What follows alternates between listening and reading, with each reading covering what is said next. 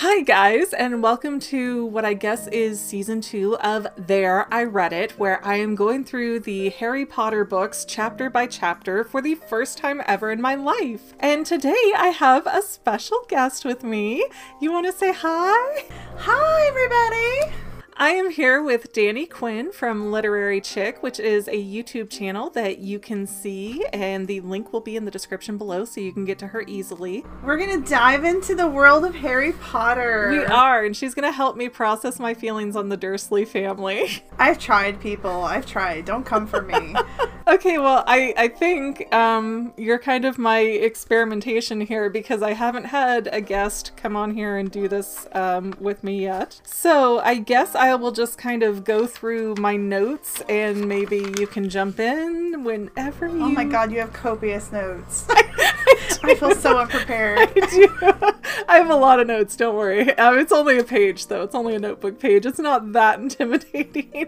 For those of you who didn't watch me go through Harry Potter and the Sorcerer's Stone, I mean, I don't know. I, I have a lot of mixed feelings about Harry and how much I even like the wizarding world. It's kind of very elitist to me, so I have a very strange perspective on all of this compared to most people. But, okay, so as it turns out, over the summer, Hedwig has been cooped up in her cage and padlocked in there, just like all summer, trapped in there. The Dursleys don't want to let her out at all. Uncle Vernon has banned use of the M word, meaning magic, which, you know, I, I would argue that muggle would also be an interesting M word to ban. How do you feel about the word muggle? So, I think when J.K. Rowling wrote the Harry Potter series, she wanted to incorporate as many nonsense words as possible, if that makes sense. Like, words that didn't really mean anything unless you knew what that term specifically meant in Harry Potter.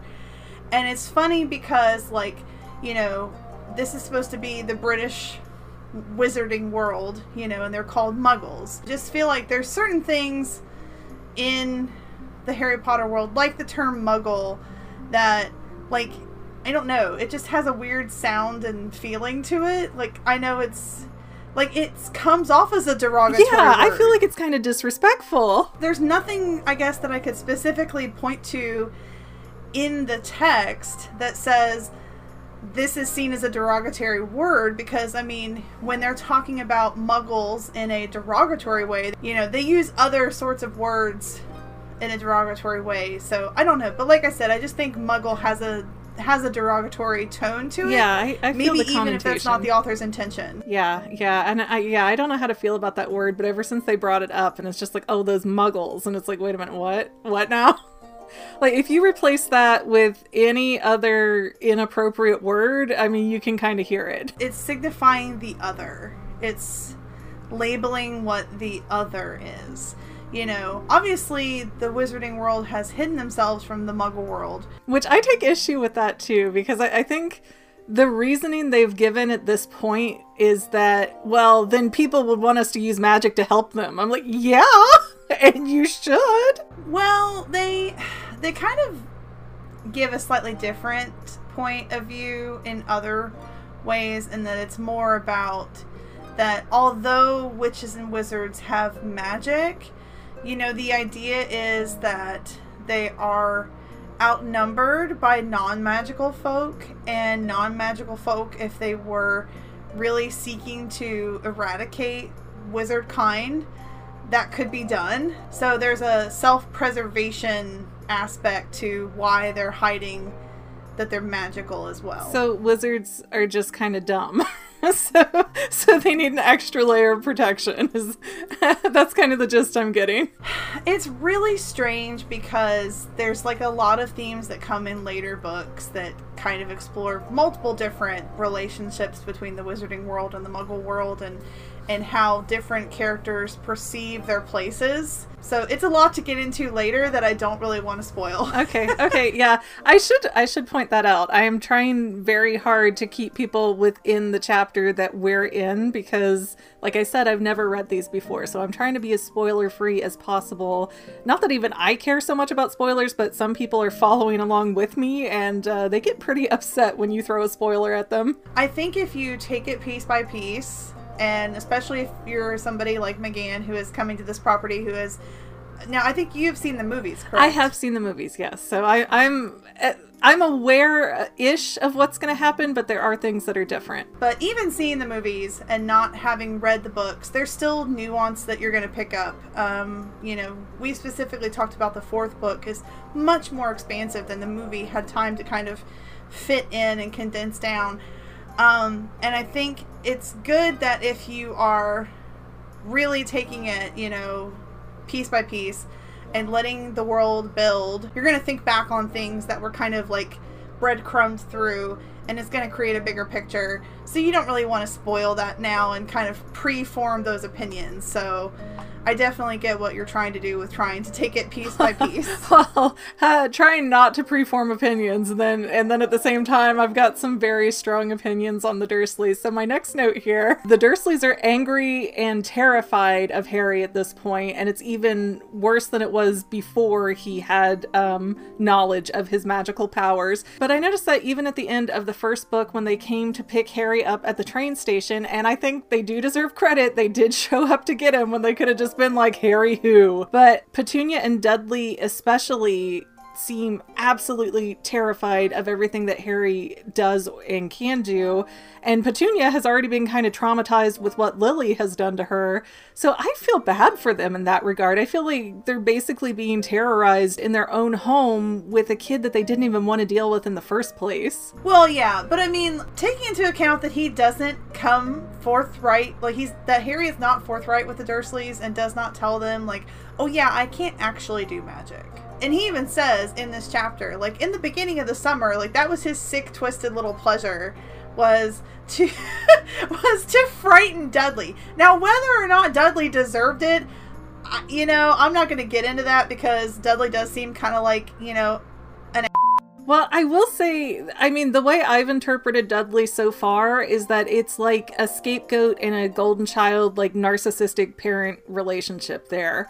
It, it's like everything that Dudley does is great. Everything that Harry does is the bane of their existence. Yes. And, you know, no, Harry shouldn't have to go around living a life where he feels unsafe, but at the same time, don't the Dursleys have a right to be happy too? And the whole time the book is just like, well, look at these normal people. Well, look at these boring things that they want to do. Or look at that. I mean, but it's their life. They can live it however they want. Yeah. It's kind of like an inferiority complex like, we don't care about your magical world. That's puffin nonsense, you know.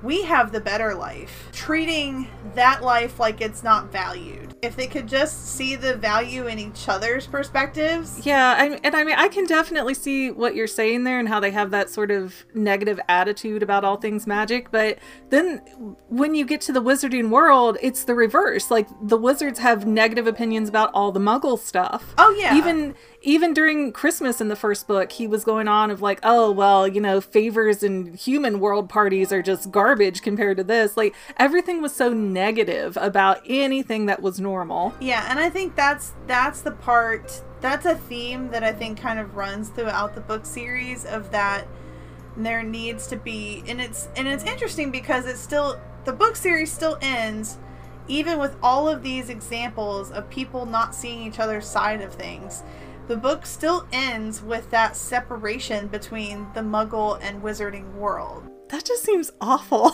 I know the overarching villain of Voldemort, um, I know that that was like the end all be all goal of the series was eradicating that, and that he specifically targets you know, wanting to destroy the non magical world. So those who fought against him were, in essence, protecting the non magical world. But at the same time, they still don't bring those worlds together. And I think that that would be something that would maybe have been a goal.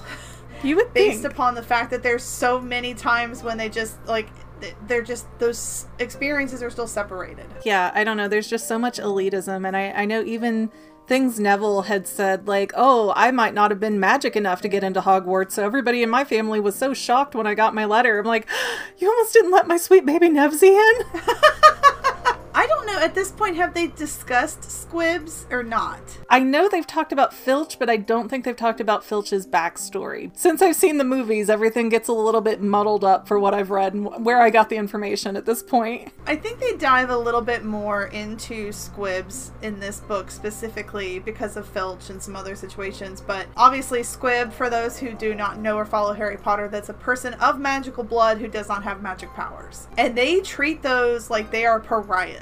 Yeah. Again, kind of feeding into that elitism of like magic is the way. Yeah. And if you notice, like, Hagrid was expelled and he's not supposed to do magic he's a groundskeeper for the animals so yeah you even with magical folk you see such an elitism and such um, almost like a caste system a casting spell system um, oh and uh, the next point i have here Harry mentions that magic is in the blood, and that that really makes me wonder why does Petunia not have any magical abilities at all? I could see if she didn't have enough to get into Hogwarts, but she has like nothing. Well, and that's the thing too that's kind of interesting because, you know, there's this idea of magic and blood and bloodlines and and obviously the people who tout themselves as being pure blood of magic families that have always been magic and there's a comment made at some point where Dumbledore is basically those family trees are lies. Like it's kind of one of those things. Yes, they might have to a certain point been able to maintain, but someone somewhere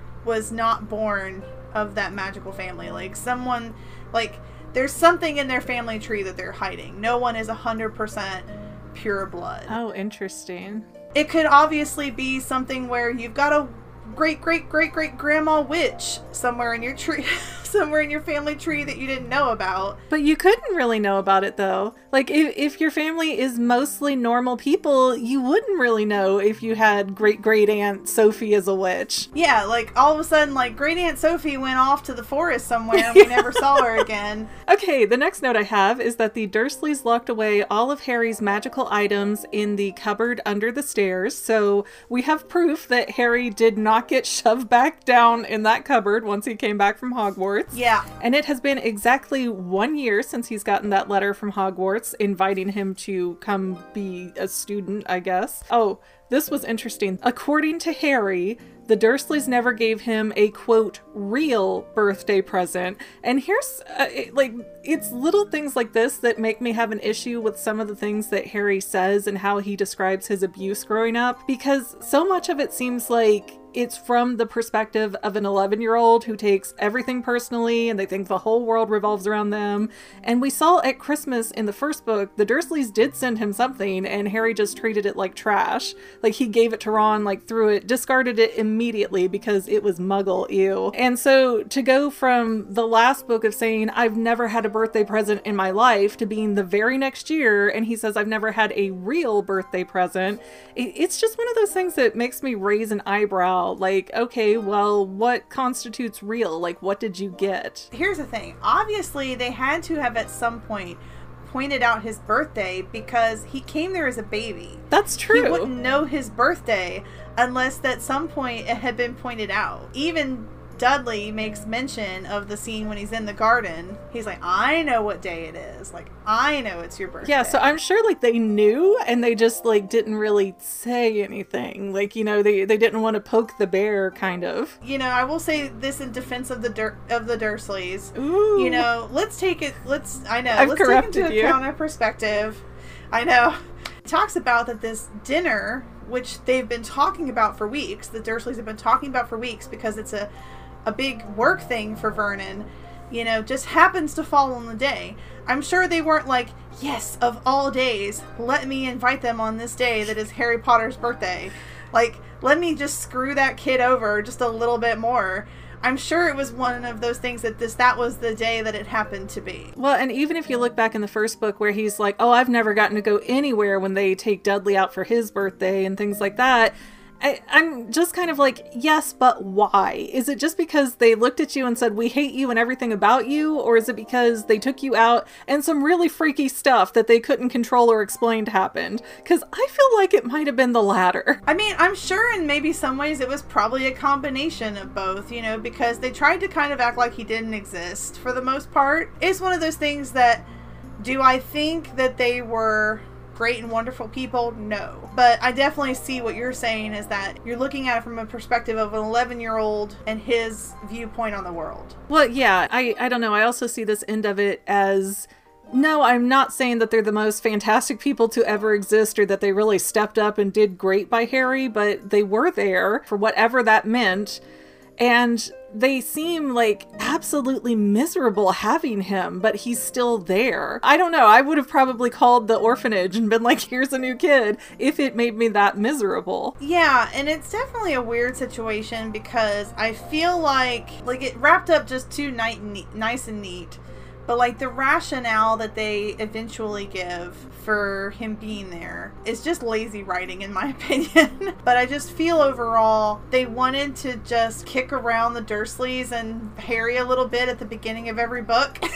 well, yeah, and it kind of seems like anything that the fan base might have said, like, well, what about this perspective to justify the Dursleys' behavior? And Rowling went, no, they're just going to be evil. And going back to something you said, that's actually the next note, is that Vernon is really excited for this big drill deal with uh, clients that are coming over for dinner at his house but Harry, just in general, has this very, well, there's nothing in it for me attitude. Like, oh, well, it's my birthday and they're not doing this, or I should be getting that, or it should be this way. It's, again, such a childish attitude that it's almost frustrating for me. And I get it's a, it's a young reader's book. Like, this was not written for a 30 something year old woman to read and empathize it's with. not written for someone jaded by our life experiences. and, and again, that's not to say that the Dursleys are great people, but I can can see where they're coming from. Like, you've got a kid that you don't know what he could do at any given second. You might not want him face to face with clients to turn them into pigs or something. Yeah, I definitely see their their fear and trepidation. And again, it's kind of one of those things where I think if somebody could mediate and bring those experiences together that we could maybe reach a point of like it's like they're destined to just misunderstand each other. It's like all those movies where you're like if you just had a conversation like a real person, you wouldn't be in a fight right now. Exactly. Exactly. It's like if a family therapist could just mediate the situation, they could all get some counseling, maybe this would be better. That's perfect. Um, but yeah, Harry goes on to mention that nobody has written him all summer, and he is horrified to even risk using magic because he doesn't want to get expelled from Hogwarts for using magic outside of the school. So that's why Hedwig has been trapped in her cage all summer because Harry is afraid to do anything to get her out and then get caught because there are eyes everywhere. Speaking of which, at that very moment, some giant green eyes appear in the bush outside of Harry's window and then they vanish as soon as Dudley comes over. And I had really completely forgotten what was coming next. And I won't say it for those of you who haven't read it yet, but I was sitting there going, why would Ron be in the bushes with giant green? Like, what? Like, who's got giant green eyes? Yeah. And I think maybe in a sense, too, is that, that knowing that he hasn't heard from his friends all summer puts you in that sympathy stage for Harry. What J.K. Rowling does with Harry, and I think this is why a lot of people are so anti Dursley, is that she sandwiches all of this, all these circumstances that are kind of going on with these things that make you feel very sympathetic to Harry. Knowing that it's his birthday and he's not having a birthday party, knowing that he hasn't heard from his friends all summer, having Dudley tease him about his birthday being ignored, all of those things are designed to have you in a very sympathetic space for Harry. And you kind of gloss over, like we've been talking about, like the reasonable rationales for the behavior because you're just in that, like, oh, poor Harry space. Yeah, see, I don't know that I'm getting there. I don't know. There's there's something defective in my brain that I don't get to the poor Harry space at all. But yeah, Harry pretends to use magic on Dudley and that gets him in serious trouble. And the way the book said it, it was like, oh, well, Aunt Petunia wouldn't let him eat a scrap of food until it was done. And they said that he had to clean windows, mow the lawn, wash the car, trim the flower beds, prune and water the roses, and repaint the garden bench. And I will agree, for an 11 year old, that's a lot of work. But also, this is probably three or four hours of work, so it's not like they starved him for the entire weekend. Yeah. I mean, I, I could see if it was like, oh man, and then I had to reseed the lawn seed by seed on my hands and knees. But it's it's like these are routine kind of chores that he probably had to do anyways and just hadn't done yet. Yeah. honestly, again, it was probably one of those things where she was like, How can I keep him busy until dinner time? Yeah. Because if you look at the timeline of how they show it, it's like he comes in, he's immediately given food, sent straight upstairs, and like he's at the top of the stairs when the doorbell rings. It's almost like she wanted to wear him out before they got here.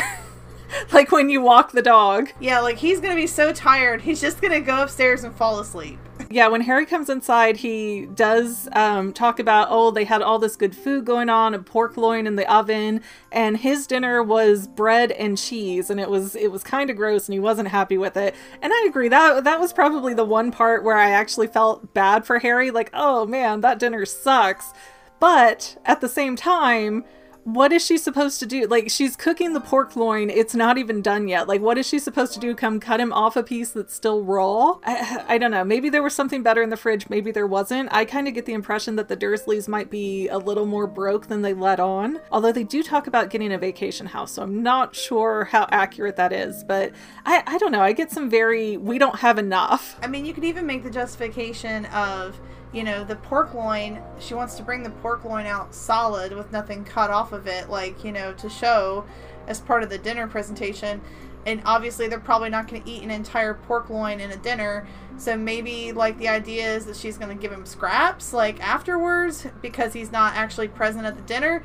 Who knows? Well, and let, let's clarify like leftovers, leftovers and scraps are different. Okay, all right. Scraps. Scraps has, definitely has a bad connotation. Yeah, scraps is like here's the fat and gristle, but yeah, no, like you're right. The Dursleys were being very presentation oriented, and they were rehearsing, and they knew what they were going to do and how they were going to do it, and even what compliments they were going to give these people. So you're right. They probably did want to bring out this good show of here's this beautiful pork loin, all intact. Like, look at this beautiful roast, like all present presentated. Yes, all pieces present and accounted for. So, and I mean, that could very well be it is that they were waiting for the dinner party to be over and then, you know, whatever's left over whoever can have it, you know, or it'll be tomorrow's dinner or whatever. But I do also think it's important to note that when Harry is complaining about having the bread and cheese, he's not saying that this is a constant, regular type of thing. Like he's always getting this bad, lesser meal. He said that he hasn't gotten, you know, seconds and fifths and eighths like Dudley gets, but he's never before complained that he's getting a different meal from the rest of the Dursley family. Yeah. And then the chapter ends with someone in Harry's bed, but we don't know who because it likes to cut you off like that. So, going back to something that you had mentioned before, because I'm curious to hear your thoughts, you know, because you had kind of forgotten about where this kind of leads, I was wondering if you had any thoughts when they mention that the friends have not written him and he hasn't received any letters over the summer. I have like a vague memory of something that went on, but really I was more like, well then why don't you write first? Like, I mean, that that's that's one of the contradictions I don't really understand is like don't use magic outside of school, but here's a magical owl bringing you magical mail. Like how those two things seem like they contrast with each other. I think he does say in the chapter that, you know, he wanted to send mail, but he'd have to get Hedwig out of her cage. Like he doesn't have an address book.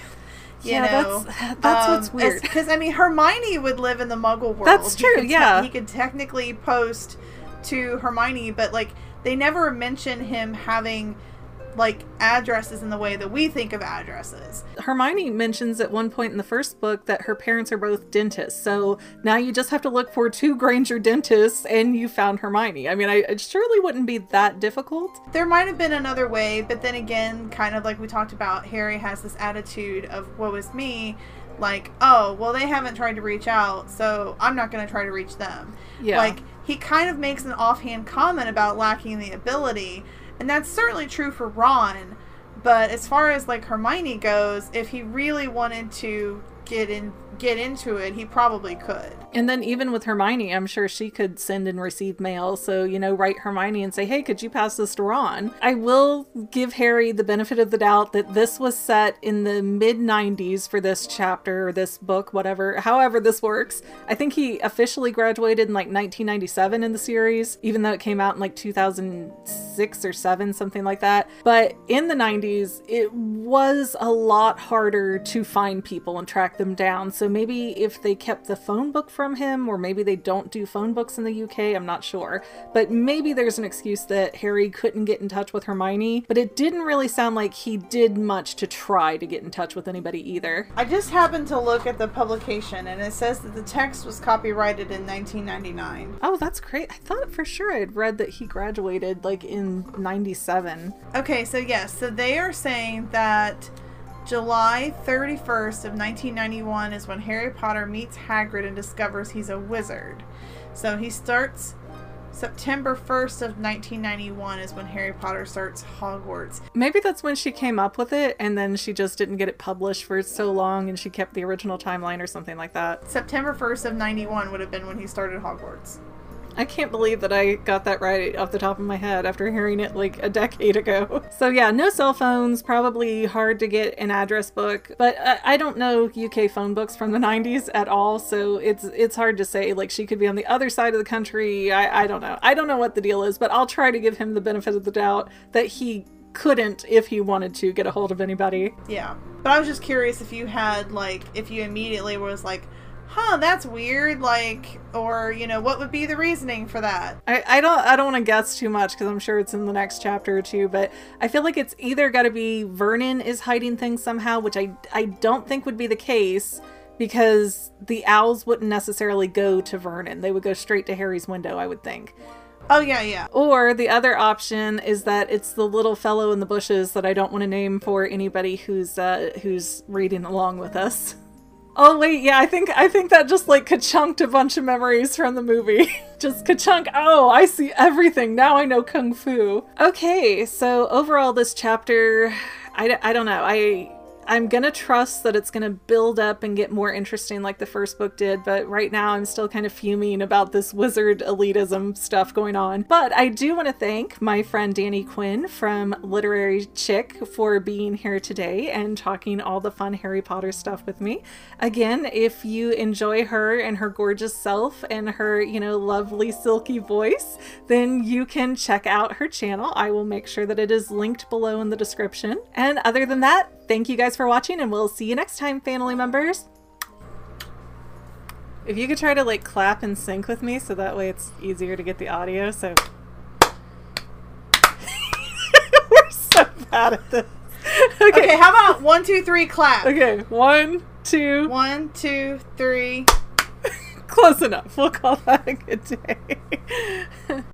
Got like all the wedgies. This is amazing start to a video. So, um, the outtakes. We have tons of yes, outtakes. Yes, we'll have so many outtakes. A casting spell system. Yeah, but it's there. We solved it. In insert drum roll, please.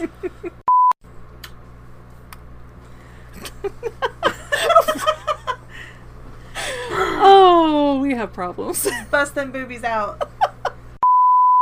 Well, family members, we're almost done, but I want to invite you to hang out with me in some other places. I'm on Twitter and Instagram as my own personal self, and I have a Facebook page too, but I mostly just post photos over there. And sometimes people say, Hey McGann, I want to mail you something. How do I do that? Easy. Just click the About tab on my channel page, and my most current P.O. Box info will be right there. I also run another channel, The Fanily. It's really a hodgepodge channel where we might post anything. Oh yeah, and I also sell shirts and stickers and stuff with the Fanily and the Fangirl logos. If that is your cup of tea, I have a link in every description of every video. Finally, if you want to help out the Fangirl channel and make sure I'm putting out video essays for years to come, the best way you can help is by subscribing and watching more of my videos, whether they're new, old, whatever. Maybe even share one or two on social media, help spread the word. People who watch to the end of videos like you helps to tell the site, hey, this is a good video, we should recommend it to other people. So if you made it this far, leave me a comment of something like, hey, I made it to the end. Love ya. See you next time, family members. Bye.